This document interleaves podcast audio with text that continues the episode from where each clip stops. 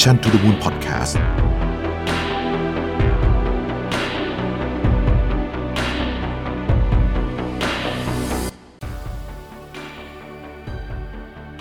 วันนี้เราจะมาพูดคุยกันในเรื่องใหญ่ขององค์กรครับ การ empower พนักงาน การส่งมอบอำนาจให้อิสระพนักงานในการตัดสินใจในงานที่พวกเขาทำซึ่งเรื่องนี้ไม่ใช่เรื่องใหม่ครับ เป็นสิ่งที่โลกการทำงานในศตวรรษที่ 21 พูดกันเสมอว่า สำคัญควรผลักดันเป็นอย่างยิ่ง และเร่งด่วนมากๆ ในองค์กรยุคใหม่ครับ สิ่งนี้มีผลต่อการคิดนวัตกรรมใหม่ๆ ในองค์กรครับ ประสิทธิภาพที่ดีขึ้นในการทำงาน รวมถึงเป็นแรงจูงใจสำคัญ ที่ทำให้พนักงานรู้สึกถึงความเป็นส่วนหนึ่งขององค์กรด้วยครับคำถามคือทำไมองค์กรส่วนใหญ่ถึงไม่สามารถผลักดัน ให้สิ่งนี้เกิดขึ้นกับพนักงานได้ทำไมพวกเขาไม่สามารถได้อำนาจที่แท้จริงไป เราติดปัญหาเรื่องอะไรกันอยู่ วิธีคิดของหัวหน้างานหรือเปล่า หรือว่าระบบที่เราทำงานกัน หรือทักษะของพนักงานเองที่มีทักษะในการตัดสินใจที่ไม่ดีพอ การสร้างอิสระในการตัดสินใจในที่ทำงาน การมอบอำนาจให้กับเขาครับ เป็นสิ่งที่พูดก็พูดง่ายครับ แต่พอเรานำไปปฏิบัติครับ ก็เป็นสิ่งที่ทำยากเช่นกัน โดยเฉพาะในองค์กรที่มีลำดับขั้นเยอะๆ ต้องมีการแอปพรูฟกันหลายงานหลายแผนกนะครับ จินตนาการง่าย ๆ ก็คือ เราไม่ได้รับมอบสิทธิ์ขาดในการตัดสินใจเรื่องใด ๆ ขนาดนั้น เพราะมันติดกับดักของระบบลำดับขั้นในองค์กรเสียเยอะนะครับ และการบอกให้ทีมงานลองหัดตัดสินใจเองได้เลย โดยที่เราไม่ได้ดู Impact ที่อาจจะเกิดขึ้นหลังจากเขาตัดสินใจกับเรื่องบางอย่างในองค์กรไป นี่ก็เป็นความเสี่ยงเหมือนกันที่พนักงานอาจจะกังวลอยู่ในใจ ไม่กล้าบอกหัวหน้า ส่งผลให้ท้ายที่สุดแล้ว เขาก็เลือกที่จะไม่ตัดสินใจ เพราะมันขาดแรงสนับสนุนเกินไป และต้องรับผิดชอบกับเหตุการณ์นั้นๆ เพียงตัวคนเดียวด้วย คือผมว่าต้องยอมรับกันจริง ๆ แล้วครับว่าสิ่งเหล่านี้เกิดขึ้นหลายองค์กรอยู่ณปัจจุบัน ซึ่งเมื่อเราเห็นปัญหากันแล้วนะครับ วันนี้ผมได้พูดถึงภาพรวมของปัญหาที่เกิดขึ้น เราจะมาดูวิธีแก้ไข รับมือกับสิ่งที่เกิดขึ้นกันครับ ซึ่งต่อไปนี้ครับจะเป็นหลักคิดที่สามารถช่วยให้คุณส่งเสริมให้พนักงานสามารถตัดสินใจได้ดีขึ้น โดยผมจะไล่ไปทีละเรื่อง เรามาดูกันทีละข้อกันนะครับ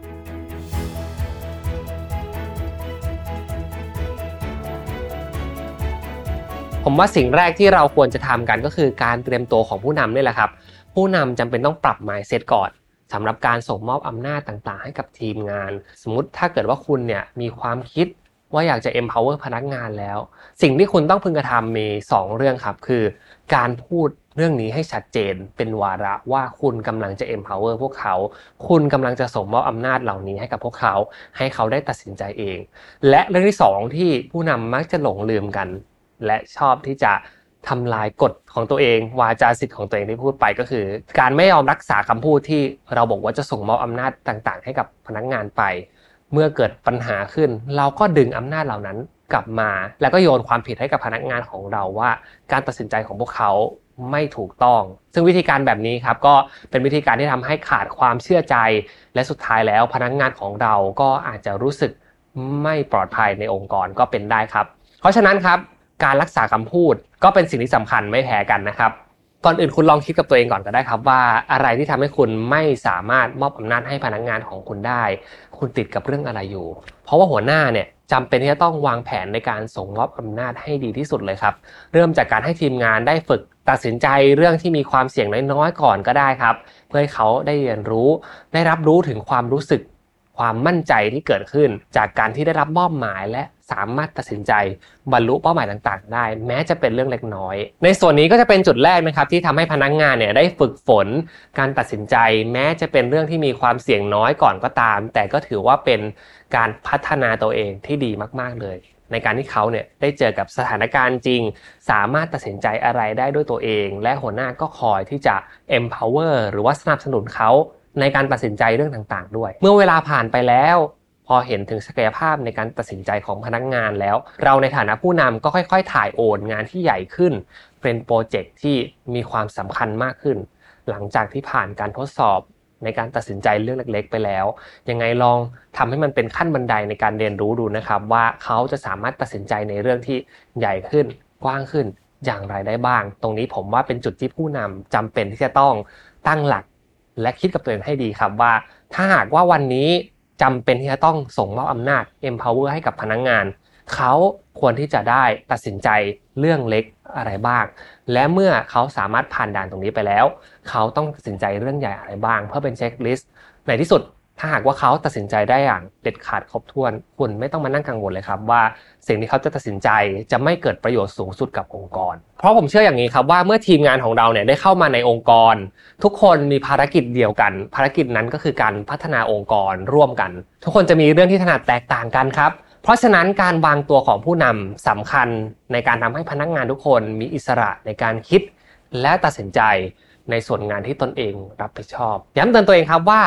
ทำไมต้องส่งมอบอำนาจให้กับทีมงาน เพราะว่าการส่งเสริมเสียงของพนักงานครับคือการให้พนักงานได้มีพื้นที่และโอกาสที่จะสื่อสารสิ่งที่พวกเขาเนี่ยรู้สึกเกี่ยวกับที่ทำงานของตัวเอง รู้สึกเกี่ยวกับสิ่งที่เกิดขึ้นในงานของตัวเอง การส่งเสริมพนักงานด้วยวิธีการแบบนี้ครับเป็นความสำคัญมาก ๆ เลยในการสร้างความสัมพันธ์ที่เปิดกว้างและไว้วางใจต่อกันและกัน ไม่ว่าจะเป็นในฐานะพนักงานร่วมกัน พนักงานกับผู้นำหรือพนักงานกับ คนอื่นๆ ที่อยู่รอบตัวก็ตามครับ และผมว่านอกจากเรื่องของความสัมพันธ์ที่ดีแล้วนะครับ พนักงานก็จะรู้สึกว่าตัวเองเนี่ยรู้สึกว่ามีคุณค่ามากขึ้น รู้สึกเสียงที่ตัวเองได้ตัดสินใจ ได้พูดได้กล่าวกับองค์กร มีคนรับฟังอยู่ มีคนเชื่อมั่นในตัวเขา และสามารถที่จะตั้งใจในการดำเนินการแก้ไขสิ่งต่างๆ เพราะว่าเขารู้สึกว่าสิ่งที่เขาทำเป็นสิ่งที่ถูกต้องและจะเกิดประโยชน์สูงสุดกับองค์กร ตรงนี้หัวหน้า ต้องให้คำแนะนำและต้องเข้าไปช่วยเพื่อให้องค์กรเนี่ยสามารถปลดล็อกเรื่องนี้ได้นะครับ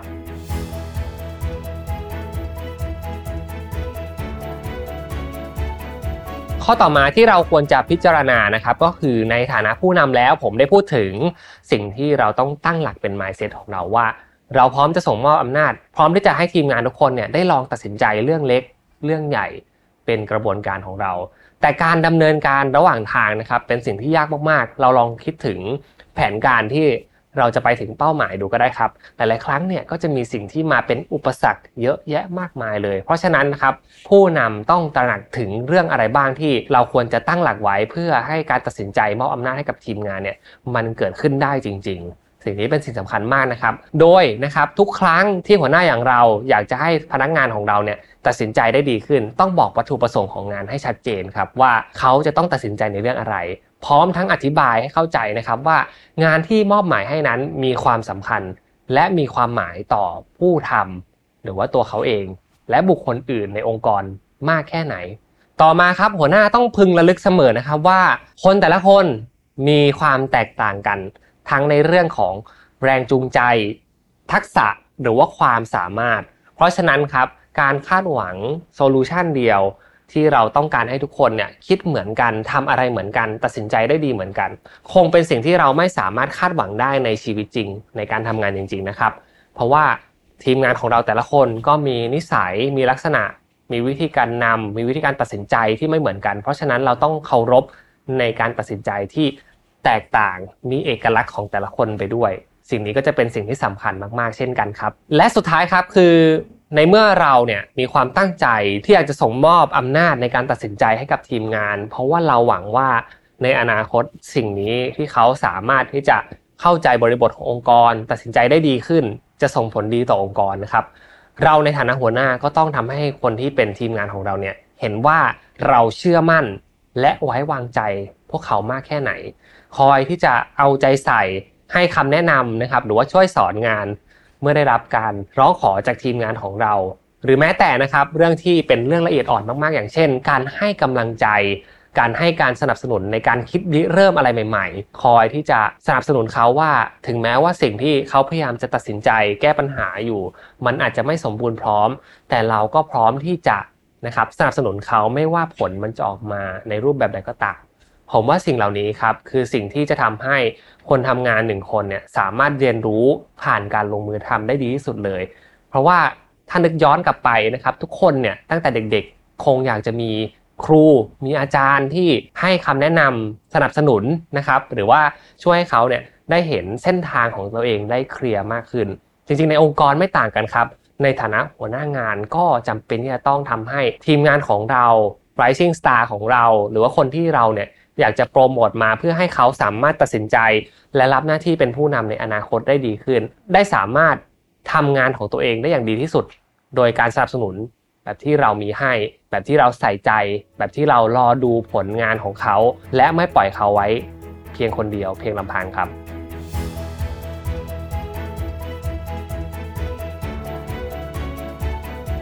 มาถึงข้อที่ 3 ครับ ผมคิดว่า ในแต่ละงานนะครับในแต่ละการตัดสินใจเนี่ยมันจะมีซิทูเอชันหรือว่าเหตุการณ์ที่มันหลากหลายมากๆนะครับเพราะฉะนั้นเนี่ยหัวหน้านะครับก็ควรจะกำหนด framework ในการตัดสินใจให้กับทีมงานที่ดีมากๆนะครับในฐานะผู้นำองค์กรครับเราต้องทำหน้าที่เป็นตัวกระตุ้นให้พนักงานเนี่ยสามารถคิดและตัดสินใจได้ด้วยตัวเอง นี่คือเอาคำหรือว่าผลสัมฤทธิ์ที่เราอยากได้นะครับ และกระตุ้นให้พนักงานของเราเนี่ยเล็งเห็นถึงผลประโยชน์ สูงสุดต่อองค์กรเมื่อต้องตัดสินใจด้วย ซึ่งการสร้างหลักการในการตัดสินใจ การทำ framework ในการตัดสินใจให้กับพนักงาน ก็เป็นสิ่งที่จำเป็นเช่นกันนะครับ ผมคิดว่าวิธีการที่ดีมากๆ ก็คือการตั้งคำถามให้เขาสามารถคิดให้รอบคอบมากขึ้น เป็นตัวช่วยที่ดีมากๆ ในการทำให้พนักงานตัดสินใจได้ดีขึ้น ผมยกตัวอย่างในการตั้งคำถามแต่ละเรื่องให้ฟังนะครับ เช่นนะครับ ถ้าหากว่าเราอยากจะรู้ว่าแรงจูงใจของเขาทำไมเขาถึงตัดสินใจแบบนี้ เราก็จะถามเขาก็ได้ครับ ว่าคุณกำลังตัดสินใจเรื่องนี้เพื่อต้องการได้ผลลัพธ์อะไร แล้วเรามาดูผลลัพธ์ที่เขาได้ให้เหตุผลกับเราเนี่ยว่าผลลัพธ์กับแรงจูงใจของเขา มันสอดคล้องกันหรือไม่ มีอะไรที่เราพอจะแนะนำได้ไหม หรือต่อมาครับ ความสำคัญในการตัดสินใจเรื่องนี้ทำไมการตัดสินใจครั้งนี้ถึงสำคัญกับคุณทำไมคุณถึงอยากตัดสินใจเรื่องนี้ไปในทิศทางนี้ มันสำคัญต่อหน้าที่การงานของคุณอย่างไร มันสำคัญกับงานของคุณอย่างไร ตรงนี้ก็น่าจะถามเขาดูนะครับว่า ทำไมเขาถึงคิดว่าเรื่องนี้สำคัญกับตัวเขา ต่อมาครับเป็นสิ่งที่ดีมากเลย ผมคิดว่าเราควรจะรู้กรอบเวลาในการตัดสินใจครับ ลองถามเขาดูครับว่า คุณต้องตัดสินใจเรื่องนี้ เมื่อใดมันเร่งด่วนมากไหมมันมีเวลาคิดมากน้อยแค่ไหน ตรงนี้ก็จะเป็นสิ่งที่ช่วยให้เขาเนี่ยได้เห็นถึงเวลาที่แท้จริง ในการคิดทบทวนนะครับบางเรื่องอาจจะเร่งด่วนมากๆ แล้วต้องรีบตัดสินใจ เราก็พอเข้าใจได้ครับว่ามันจะมีความเสี่ยงอะไรตามมา แต่ถ้าหากว่าเรื่องนั้นไม่จำเป็นต้องรีบตัดสินใจมาก มีเวลาทบทวนอีกเยอะแยะมากมายเลย ก็ลองให้เขาเนี่ยกลับไปทบทวนกับกรอบเวลาที่เขามีก่อน ต่อมาครับเพื่อให้ความรอบคอบมันเกิดขึ้น ระหว่างที่เราตัดสินใจกัน เราลองดูซิว่าเขามีทางเลือกในการตัดสินใจมากน้อยแค่ไหน ลองถามเขาในฐานะหัวหน้าก็ได้ครับว่า มีทางเลือกในการตัดสินใจกี่แบบ เออคุณลองนำเสนอแบบอื่นเพิ่มเติมเพื่อเปรียบเทียบกันได้ไหมว่าออปชัน A ออปชัน B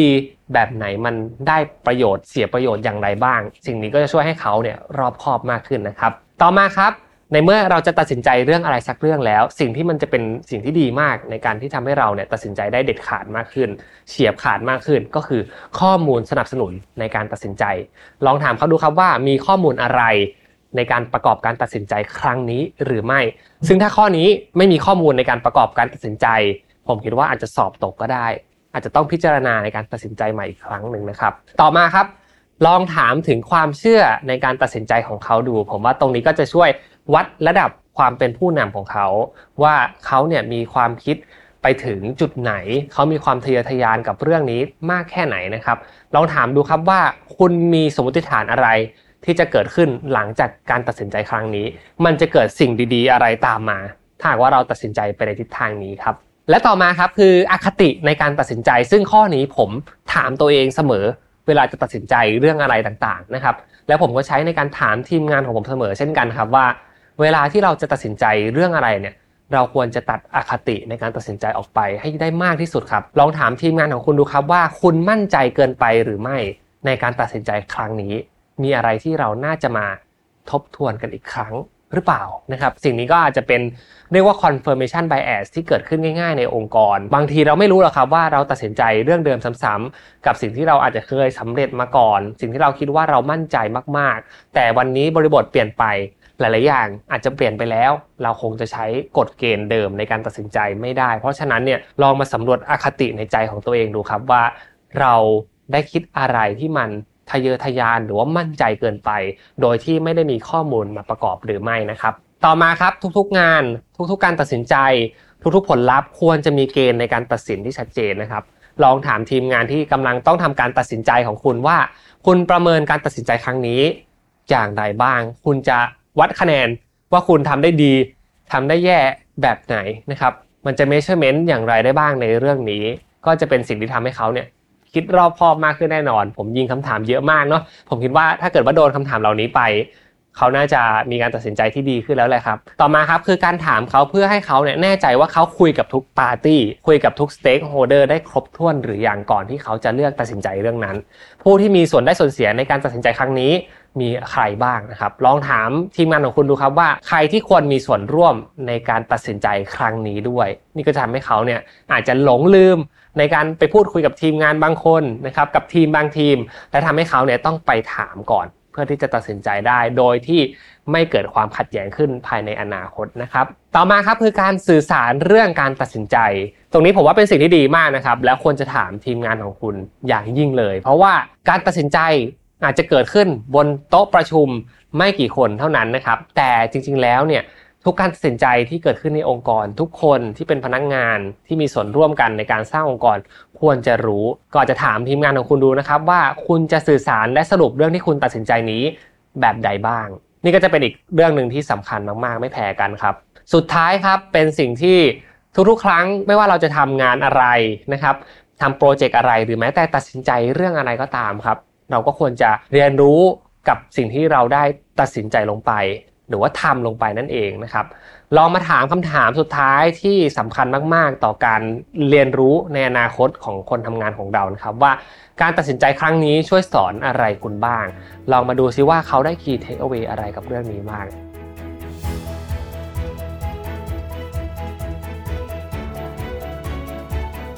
ซึ่งแน่นอนครับการ empower พนักงงานจะก่อให้เกิดแรงจูงใจขึ้นภายในตัวผู้ปฏิบัติงานมากขึ้นอย่างแน่นอนนะครับ มีการรับรู้ถึงความสามารถของตัวเองได้มากขึ้น และอาจจะมีผลนะครับที่เป็นแรงจูงใจสำคัญที่ทำให้เขาเนี่ยทำงานได้สำเร็จเช่นกันครับ ผลวิจัยยังค้นพบอีกนะครับ ว่าข้อดีของการมอบอำนาจในการตัดสินใจให้ทีมงานเนี่ยมีอีกหลายข้อหลายประการเลย ยกตัวอย่างเช่นนะครับก่อให้เกิดความรักความผูกพันต่องานที่สูงขึ้น เขาจะรู้สึกเป็นเจ้าเข้าเจ้าของในงานมากขึ้น หรือต่อมาครับคือมีความคิดริเริ่มอะไรใหม่ ๆ มากขึ้น ถ้าหากว่าองค์กรของคุณรู้สึกว่าตอนนี้ตันๆอยู่นะครับ หัวหน้าต้องคิดทุกอย่างเลย ต้องตัดสินใจต้องผลิตอะไรใหม่ๆ อยู่เสมอ แล้วก็ส่งโจทย์ไปกับพนักงาน ถ้าหากว่าเราลองเริ่มมอบอำนาจลดอำนาจของตัวเอง ผมว่าความคิดริเริ่มใหม่ๆ ก็อาจจะเกิดขึ้นจากจุดนี้ ซึ่งเป็นจุดสำคัญมากๆเลยนะครับ ข้อที่3ครับคือเขาจะมีความมั่นคงแน่วแน่มากขึ้น เมื่อต้องเจอกับ อุปสรรคต่างๆ เราจะรู้สึกว่าพนักงานของเราเนี่ยมีวิจารณญาณในการตัดสินใจเรื่องต่างๆ ได้ดีขึ้น ไม่ว่าจะเป็นภาวะที่มันเสถียรหรือไม่เสถียรก็ตามนะครับ เขาจะมี experience มีประสบการณ์มากขึ้น และจะตัดสินใจได้ภายใต้ความกดดันได้ดีขึ้น เพราะว่าทุกครั้งเนี่ยผมเห็นทุกองค์กรเลยเขียนว่าต้องการพนักงานที่รับมือกับความกดดันได้ถูกต้องไหมครับ นี่ก็เป็นวิธีหนึ่งที่ทำให้ คนทำงานของเราเนี่ยรับมือกับความกดดันได้ดีขึ้นเช่นกัน ก็คือการให้เขาได้เจอกับงานจริง ๆ นั่นเองครับ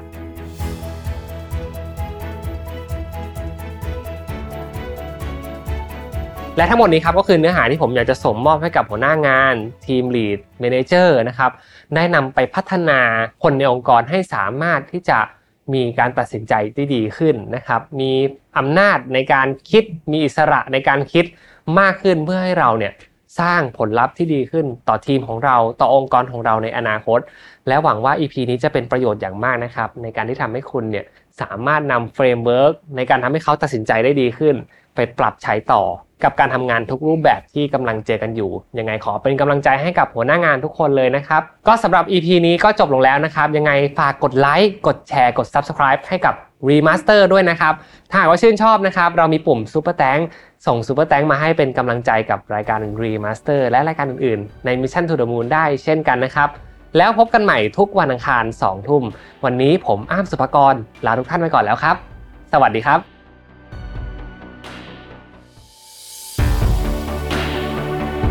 Mission to the Moon Podcast